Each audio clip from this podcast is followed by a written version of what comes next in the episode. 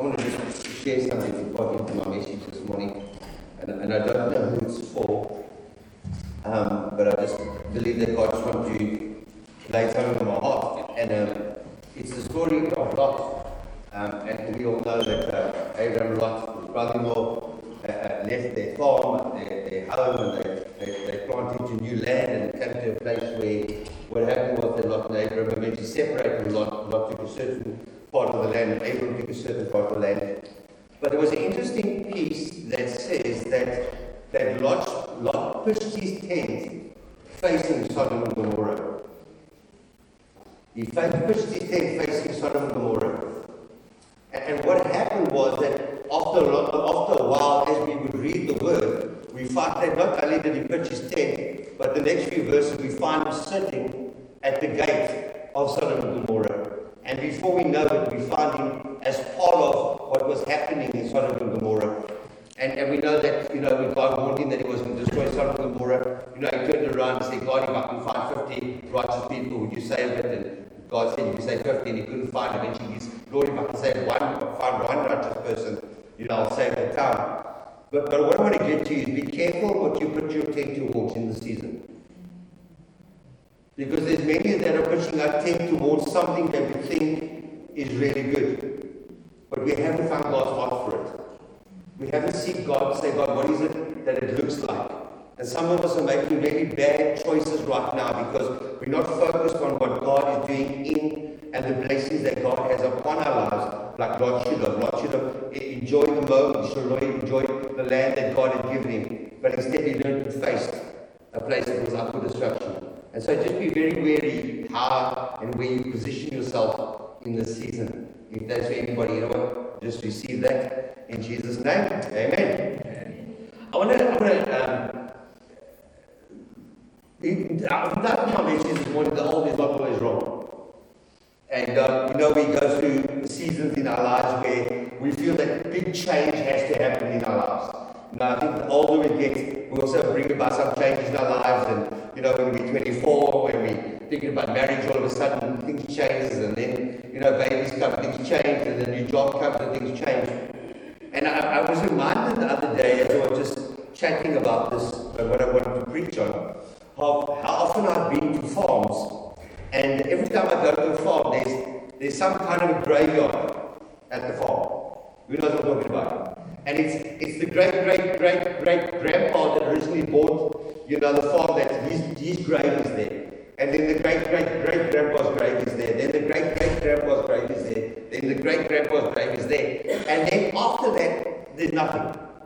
It's almost like the next generation just didn't make it. Or the next generation just wasn't interested in farming. Or the next, I would give me millions of reasons why it ended there. But I also thought about it this week, and I, and I thought we're going to be so careful how quickly we're able, or how quickly we'd like to end a legacy in, in our lives and what we're doing. And we're in a time in church life right now, and we're very honest with you this morning, and uh, I might even offend a lot of pastors this morning, so just bear with me this morning, because I'm not, that's not my heart. But I want to warn the church in the season we're in right now to be very careful of what we do. We've got this, we've got this thing called the new normal in our country. We've got churches and leaders saying, well, you know what, we don't want to go back to church the way it was. We, we want something different. You know, we're gonna we're gonna we're gonna look at church differently, we're gonna we're gonna make church differently, we're gonna to, to do all this this crazy stuff. And we've got to be very careful that when we sometimes we want to move into the new and into the new will lead us sometimes right out of the will of God. Because He's the same God yesterday, today, forever. You see, God doesn't change who He is according to our expectations. God doesn't change who He is according to our needs. God doesn't change who He is according to what the church needs.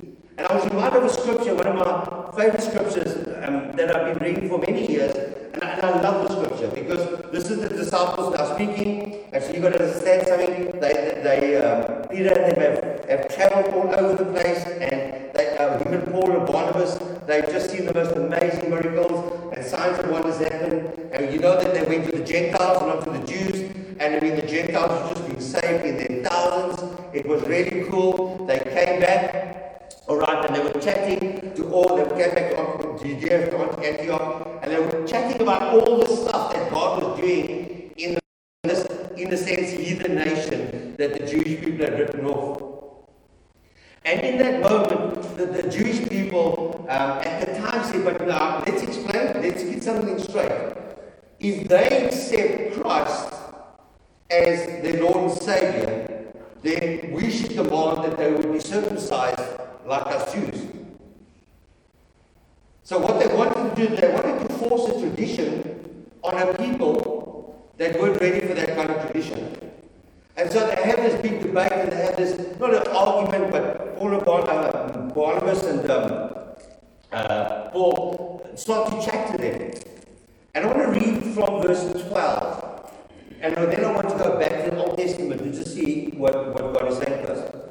But verse 12 says, And the whole assembly became silent as they listened to Barnabas and Paul telling, uh, telling about the miraculous signs and wonders God had done amongst the Gentiles through them. And when they had finished, James spoke up, Brother, listen to me, Simon, has described to us how God at first showed his concern by taking from the Gentiles a people for himself and the word of the prophets are in agreement with this, and it is written. And he prophesies, and he, um, and he says, And after this I will return and rebuild the fallen tent or the tabernacle of David. His ruins I will rebuild, and I will restore it. And the remnant of my people may seek the Lord, and all Gentiles who bear my name, says the Lord, who does these things that I've been uh, known for ages. So he speaks about, he said, there's coming a time where even Jesus prophesied, he says that I'm going to restore the tabernacle of David, the tent of David. And what the tent of the tabernacle of David offers for me is, is the, is the, is the area and the tabernacle of worship. How important worship is. And I'm not speaking about our music. I'm speaking about our worship to God. I want you to turn me to 2 Samuel. And I'm going to just pick up and I'm going to just share a few thoughts here with you. And it's an old story. But it's a story of David and in this season, David, we all know that David went, uh, fell by the wayside for a little season. And what happened was that they were actually defeated by the Philistines. And what had happened was that the Ark of the Covenant, the very presence of God, all right, this, this box with the two cherubims on either side, and the presence of God was going to be upon this box. This box was stolen by the Philistines. And so David rallies up this massive army and he cries out to God. You all go read that, paraphrasing for you. But he gets his massive army ready. Listen to God carefully. And God says, Well, I don't want you to attack the Philistines this way. I want you to go around this way and, and there by the trees. I want you to do left in a sense. And David follows God's instructions. And the word of God says that David's army absolutely destroys the Philistines right to almost the ends of, of, of the boundary limits of the area, that there was nothing. And in that process, David discovers the Ark of the Covenant again. The very presence of weighted presence of God. And the word says that David goes back, and I love this part. David goes back, and he goes back to his hometown, and he rallies, and the word of God says 30,000 men, just as adequate as what they were that went to war. Now listen to me carefully. Listen to me very carefully, because David saw the importance of war as important as the presence of God. He didn't take 30 men with him to fetch the of the Covenant. The Word of God says that he took 30,000 men, equal to the men that went to battle the first time to defeat the Philistines, just to go fetch the presence of God. And I love that. It's great to go to war in numbers, but when we come to worship, that seems to fall by the wayside. It's great to say that we're in a nation right now that 85% of us believe in God or the Bible. But when you call a prayer meeting, five people rock up. It is great to say that we've got 1,100 churches in PE, but not one of them are full. And, and we've got to understand this that whenever we're in need, you know, it's great to rally an army around us when we need prayer or our finances are falling to pieces or our marriage is falling to pieces or relationships falling to pieces. It's great to rally people around us. But how often do we gather the best of the best to worship Him as well? to come into his presence. And David is so excited, and, and I want you to go read it, I'll pick it up now, now. But David is so excited, and he rallies his 30,000 men and they storm back into the, into the Philistine land and they go get the Ark of the Covenant. And David does the stupid thing in his excitement. What he does, the Word of God says that he places the Ark of the Covenant on a new cart. Now let me read that for you quickly. And I'm going to read chapter 6 and you're going to just catch up with me. And David again brought, uh, uh, sorry, David again brought together out of Israel chosen men, 30,000 in all. And he and all his men set out for Beulah of Judea to bring about the ark of God, which was called by the name, the name of the Lord Almighty, who is enthroned between the cherubims that are the ark. They set the ark on a new cart and brought it from the house of Abdad, who was on the hills. And Uzzah and Ahio, sons of Abdad, were guided, guarding the new cart with the ark of the God on it. And Ai was walking in front of it, and David and the whole of Israel were celebrating with all their might before the Lord, with songs and with harps, with lyres, with tambourines and cymbals. So. So you better get this. You you have to see what's happening. This is the most one of the most biggest celebrations of the Bible. David has, has almost vindicated himself. The presence of God again is with him. You know, God has given him direction. He's heard God. He's brought 30,000 He's got the Ark of the Covenant. He's found that gate. And the Word of God says he makes a simple mistake in all of his celebrations that he goes and he puts it on a new cart. And what happened was, it carries on in verse 6 says, And then they came to the threshing floor of Nacon. Uzziah reached out and took a hold of the ark of God because the oxen stumbled. And the Lord's anger burnt against Uzziah because of the irreverent act. Therefore God struck him down and he died there at the side of the ark. And David was angry because the Lord's wrath had broken out against Uzziah. And to this day the place is called Perez Uzzah. And David was afraid of the Lord that day, said, How can the ark of the Lord ever come to me? He, will, he was not willing to take the ark of the Lord to be with him in the city of David. Instead, he took it aside and put it in the house of Obed-Edom, the Gittite. So David has this horrible moment, almost in the sense where he says to God, But I'm doing the right thing here. I'm doing exactly what it is that you're expecting me. And how many of you are sitting here this morning and you felt, God, why aren't you blessing me? Why isn't my family coming together? Why isn't the work situation changing? Why isn't my health changing? Why isn't my finances changing? Because God, I'm doing everything right. Four of us. Six, praising Him. And and nine. And we do, we question it because we pray for our kids. And then something goes wrong. And we pray for our mom and dads, and then they have a heart attack. And, and we say, God, what are we doing here? It feels like everything is falling apart around me, but I'm doing the right thing. And we find ourselves in that situation in church life right now again. Because everyone is declaring that there's a new normal. And everyone's declaring that we're going to do things differently. And everyone's declaring that the social interaction is something of the past and mingling together is something of the past. And, and will take a while for the church to fill up again, for the church to, to become all that God has purposed it to be. But you see, there's something that we've got to understand clearly, and it's something that David had to learn, and it was this that there was a specific way that the ark, the presence of God, had to be carried. And so often we miss that. So often we want to do things our way our decisions.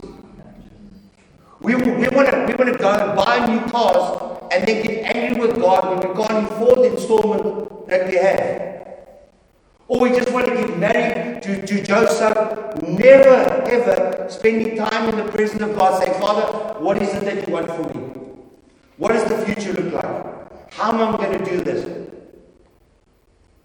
And many of us need to like find time and say, God, what is it that you require of me? And how do you require of me in this season? And David is a learned guy. And David is a king and he's the greatest king the Bible served. But he messed up. Why? Because he didn't understand, or he must have known, that the presence of God can only be carried on the shoulders of the Levites and the priests. Now listen to me very carefully. And I want to say this. And I want to say this to you, and I want to say this to every pastor that is every homestyle leader, and every life group leader, and every worship leader is listening this morning. Be careful you understand how to carry the presence of God. Be careful that you know that He's the same God yesterday, today, and tomorrow. That God has not changed because the world has changed. Church doesn't have to change because the world has changed.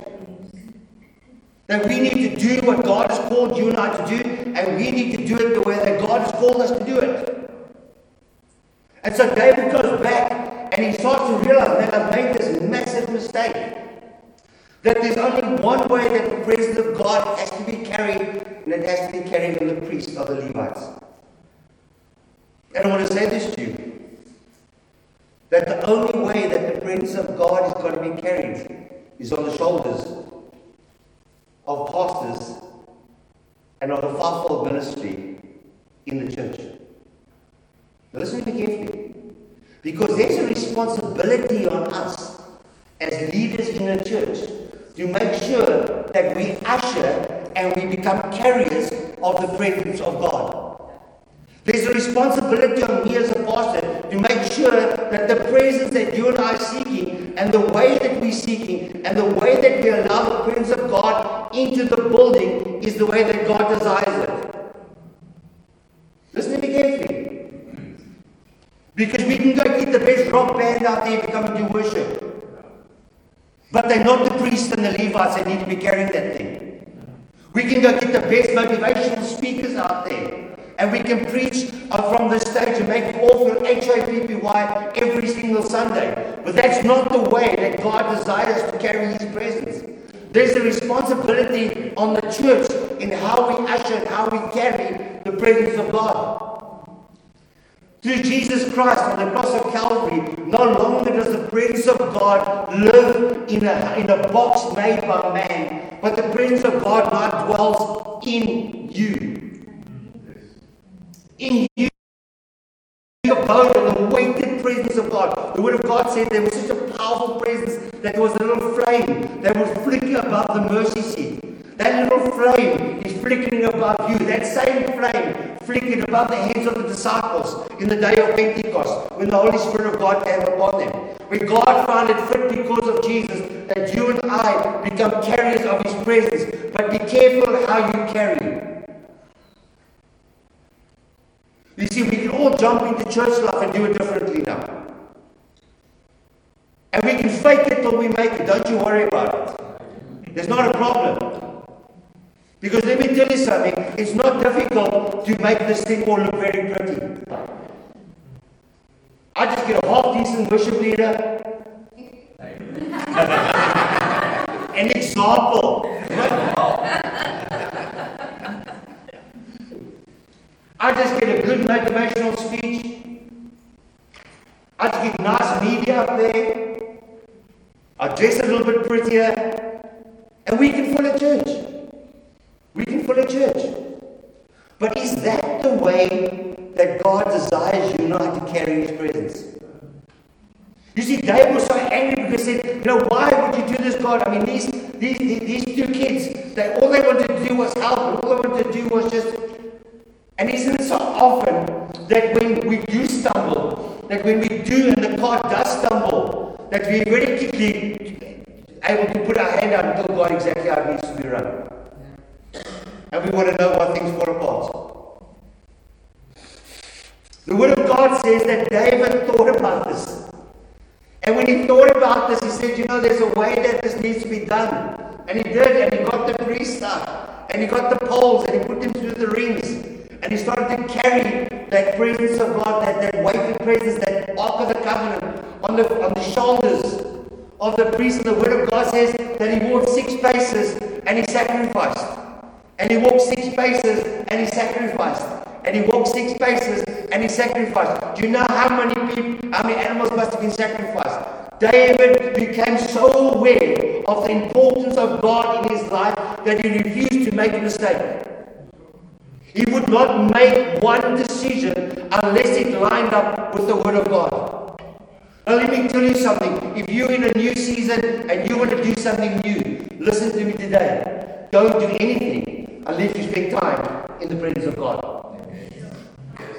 When people get married, they often come to me they say to me, you know, Pastor Kurt, will you marry us? How long will we be together? No, no, a year. You know, and say, how things going? No, we, we're good, you know, we're good, we're good. And then ask a very simple question. So you, do you believe without a shadow of a doubt that this is the man or this is the woman that God has for you? You see, because the Word of God says this, that which God places together in no man put asunder. And how many of us sitting here today ask God, is this the man I need to marry? Is this the woman I need to marry? Some of us just got lucky. Some of you, some of you didn't get so lucky. But some of us got really lucky. And we're still married. I'm speaking about Nanny now. Very lucky. But why? Because we, we, we work from a place. We work from a place of knowing that God wanted this for our lives. David carries on, and I'm, I'm going to be quick because we're going to run out of time. But we get to a place where David is coming into the town, man, and he's celebrating and he's getting mad and he's having the time of his life. All right? And he just knows that God is about to do something incredible. And so in chapter 6, verse 16, I'll read from there, he says, And the ark of the Lord entered the city of David. Now, this is the restoration of the tabernacle of David we're speaking about. He says, And the ark of the Lord entered the city of David, and Michal, Micah, daughter of Saul, watched from the window. And when she saw King David leaping and dancing before the Lord, she despised him in her heart. Now, this is David's wife. And David now is acting a little bit different. You know, this naughty David that did a couple of things wrong, and this mighty warrior, all of a sudden she finds him with this band and harps and lyres and people singing and celebrating. You can imagine 30,000 spectators. I mean, we know we watched the rugby World Cup in there. 30,000 people coming in behind the Ark of the Covenant. And David's right in the front. The Word of God says all he's wearing is an ephod, like an apron. And he's out there worshiping. His wife looks at him and she actually despises him in her heart. And then they brought the ark of the Lord and set it in its place inside the tent that David had pitched for it. And David sacrificed burnt offerings and fellowship offerings before the Lord. And after he had finished sacrificing the burnt offerings and the fellowship offerings, he blessed the people in the name of the Lord. Then he gave a loaf of bread and a cake of dates and a cake of rice to each person in the whole crowd of Israel, both men and women. And the people went to their homes. to do this. And when David returned home to bless his household, Michal's daughter, of Saul, came out to meet him and said, How, how the king of Israel has disgusted himself today, disrobing in the sight of slave girls of the servant, and as any vulgar fellow would do. And David said to Michal, It was before the Lord who chose me rather than a father or anyone from your house when appointed me as ruler over the Lord of these people. I will celebrate before the Lord. I will bring, become even more undignified than this. I will humiliate, I will be humiliated in my own eyes. But these which you spoke of, I will be held in high regard. What was David saying? David was saying to Micah, You missed the mark. You missed the mark because what you saw was me worshipping in front of people. And I wasn't worshipping in front of people. I was worshipping in front of my God. I love that peace. I love that peace. Because how much of what we do on the stage is worshiping in front of people, and how much of what we do in this building is worshiping before our God. Listen to me. Because we can do the right thing here. We can celebrate and we can dance and we can walk out of this place unchanged. We can speak about the goodness of our God. We can speak about that there's a miracle in this room. We can sing about the fact that there's a king amongst us, seated in our presence. We can sing that, you know, the most amazing songs. But if your heart is not being changed by what you believe and what you sing and what you read, then you're worshiping before man and not before God.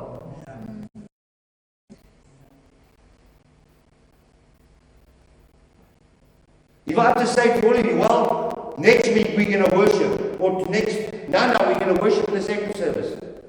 So what we're going to do is we're all going to stand on our chairs and worship. Very few would get on your chairs because you'll have excuses. And many of you think, I'm not going to do that. What is John going to think about me? You know? I mean, your wife, guys, look, your wife takes down the aisle. My wife loves that. Takes down the and starts to worship in the front here and starts to drag a couple of flags and start to do a couple of swirls here. I know that by the time you get to the car, you can say to your wife, hmm, Pastor Chantal.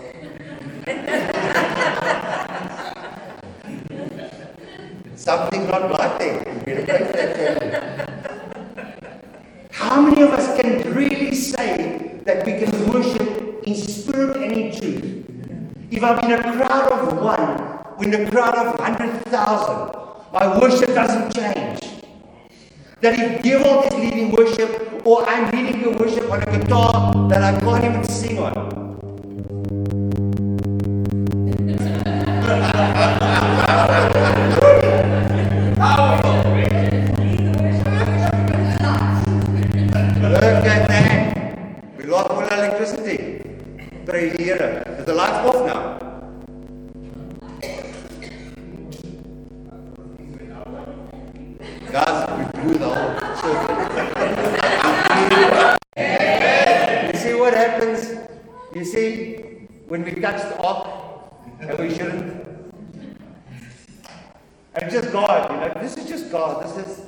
Nothing else. We're worrying about this and about the last feeding. We're worrying about everything else. And we forget the point. And the point is simply this that we're because He first loved us. Yes. We are the light. And I want to I want to end with this this morning. Be careful how you carry the presence of God. You said we all want to do things in a new way. And we all want to do things with media and Facebook and YouTube and all this stuff that's happening around us. Oh, because you know we can do it. No, no, no. I think if the house of God, I believe if the church of God maybe just comes back to basics. And you know what the basics is? Is that He is holy. And that I will not want to do anything else other than that which I've seen in His presence. You see, we often can be judged by the makers of, the makers of this world. You and I are often be judged about our worship and how we worship God. And if you're truly loving, and if you made a mistake, you know, the people are going to condemn us. And, and we've all heard that saying that says, well, if that's how Christians behave, I don't want to be a Christian. And this is not a time to do something new. This is not a season to change the way we do church. And this is not the season to change the way we, we do our worship. This is not the season because of a new normal. I think if we do the old good, the new will come naturally. If we get back to the Word of God, if we understand what David said when he looked at his wife and he said, You know what? I even can become more undignified than this. He says, This is just the start of my worship. If you think this is bad, wait, there's more coming. You know, the fact was, she said, How could you become naked in front of slave girls? You dishonored yourself. And David says, I wasn't naked before the slave girls. I came broken and naked in front of my king. You see, when we come broken and naked in front of our King, everything changes. When we, we drop all the facade and we drop all the religious stuff and we drop all the orders and the programs and the structures and everything, and please, those things are important. You don't forget what I'm saying. Those things are important. But when the main thing becomes the main thing in our lives, everything changes. You see, the Word of God says a very simple thing. It says, Seek ye the Lord with all of your heart, with all of your mind, with all of your soul. Love the Lord God with all of your heart, with all of your mind, with all of your soul. And I think we need to get back to that. Back to the fact that God is not done with us as a church. And God is not done with us as a people. But I want to say this in closing. And as a warning, be careful how you carry the presence of God. Two, one, because if you touch it unrightfully, it will cause you pain. And secondly, I want to say this there's always somebody watching you that will criticize your worship, criticize the way you do stuff. You know, the crazy thing about the story is this is that, that, that after David, uh, after Uzzah touches the, the Ark of the Covenant and is struck dead, the Word of God says that the Ark is actually put on the stoop of a Gittite. Just put on the stoop. And, and I'm not sure, but it sounds like it was a period of three months or so. That the, that the Ark of the Covenant stood on the stoop of this family's house. And the Word of God says that him, his family, and everything that he had was blessed just because the presence of God was on his stoop. I love that. Eh? Hey? Sometimes we think to do all this crazy stuff. Sometimes we just need to have the presence of God. That's it. You know, he didn't go and sacrifice, he didn't go do anything that David had to do. He just would walk past that priest every single morning and look and go, wow, it's a really cool chest. This is cool.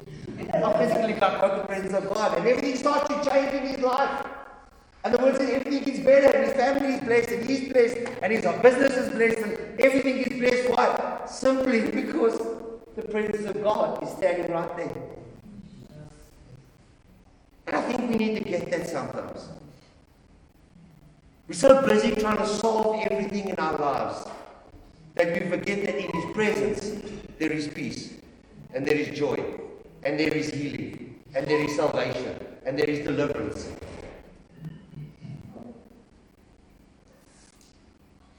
There's responsibility that God has given you and I. And it's called His presence. And there's only one way to carry His presence on the shoulders of believers. On the shoulders of believers. You see, once the presence of God touches the shoulders of believers, you can take it wherever you go. It's not about a new car. It's not about a new way. It's not about a new season. It's not about a new day. It's about us getting the old right the first time. Because out of His presence, we will see our country change. Out of His presence, we will see our church change. You see, we don't have to change anything in this church except one thing. That the next time we worship, we can say what David says, My love, my worship this morning. And the why I came to church is not to please men or Pastor Kurt or the elders of this church. I'm here this morning and I will be accounting more dignified than this because I'm here to bring honor and glory to my King. Yes. You see, when we, when, we, when we start our service with that mindset, yes. everything changes. You know, we want signs, wonders, and miracles to happen in our church. Of course, I want to see the lame walk. Of course, I want to see the blind see. Of course, I want to hear the. I want to see. I want to hear the deaf hear again. Yes, I want those that are almost dead to be raised back to life. I want to see all of that. But those things happen in the presence of God. You see, one thing that got to understand something that the Ark of the Covenant was with the Philistines for how long? And it brought them nothing. The minute the ark was brought into the presence of God's people, everything changed. And we can be Philistines this morning. We can do this for the sake of doing this. We can do this because we feel like worship. We can do this because, you know what, we need, you know, God comes into our business. We're doing this because our family needs to get to church because they're really in trouble. Or we can do this because God comes first in my and relationships and business and everything else flows out of that. I will become even more dignified than this because I'm doing this for my God and not for the people around me. If we get that, our lives will be changed forever. Can we stand? Dwayne, you can play it for you. No. Andre, uh, I will give you a mic, but that wasn't there. Andre doesn't need a mic. Just in um, uh, adding to uh, what Pastor Kurt said this morning, um, I read uh, Jeremiah 29 12, and in it says that seek the Lord with all your heart, and you will find him. So we, we need to look at our heart and see with what portion of our heart are we truly seeking the Lord. Because everything that Pastor Kurt said is available to us. But with how much of our heart are we seeking them? Are we keeping a piece of our heart for maybe a Saturday afternoon drive with our buddies or something? Or are we all in for the glory of the King? So th- this whole thing hangs on the state of our heart and how much of our heart we put into seeking God. So I just want to challenge you today is look at your heart and ask the Lord to, to reveal what is in your heart. Is your heart 100% for Him or are you still reserving pieces of your heart for the world or for other, other things? And once He's, he's, he's, he's revealed to you the state of your heart, this whole thing will become so much clearer to you and you will actually begin to experience and live this wonderful glory that God has intended and given us for free. Thank you. Amen.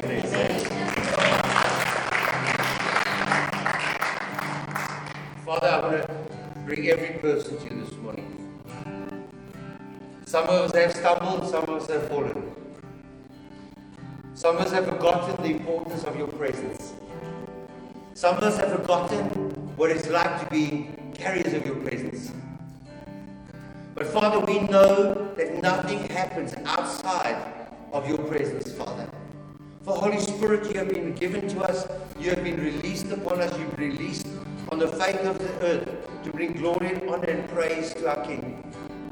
And I want to pray, Holy Spirit of God, for a fresh anointing upon every person this morning in Jesus' name. Right here where we're standing or where we're seated at home or wherever we are. I pray for that fire, that little flicker that burned above the mercy seat, that little flame, tongues of fire that came upon the disciples in that upper room. Oh Jesus, I ask in your name that will that fire burn in us again. Will that day come, Father, where that flickering, that, that tongues of fire will fall on your people? And as the tongues of fire the presence of God comes upon us, may we see nations being changed around us. May we see families being changed around us. May we see loved ones being changed around us. May we see companies and businesses and government be changed around us simply because we understand the weighted presence of our King. So come this morning and have your way in our hearts and in our lives. And, and as we search our hearts this week, may we just know that there's something that we need to be carrying right now. In Jesus' name. Amen. Amen. Have a blessed week, guys. See you next Sunday.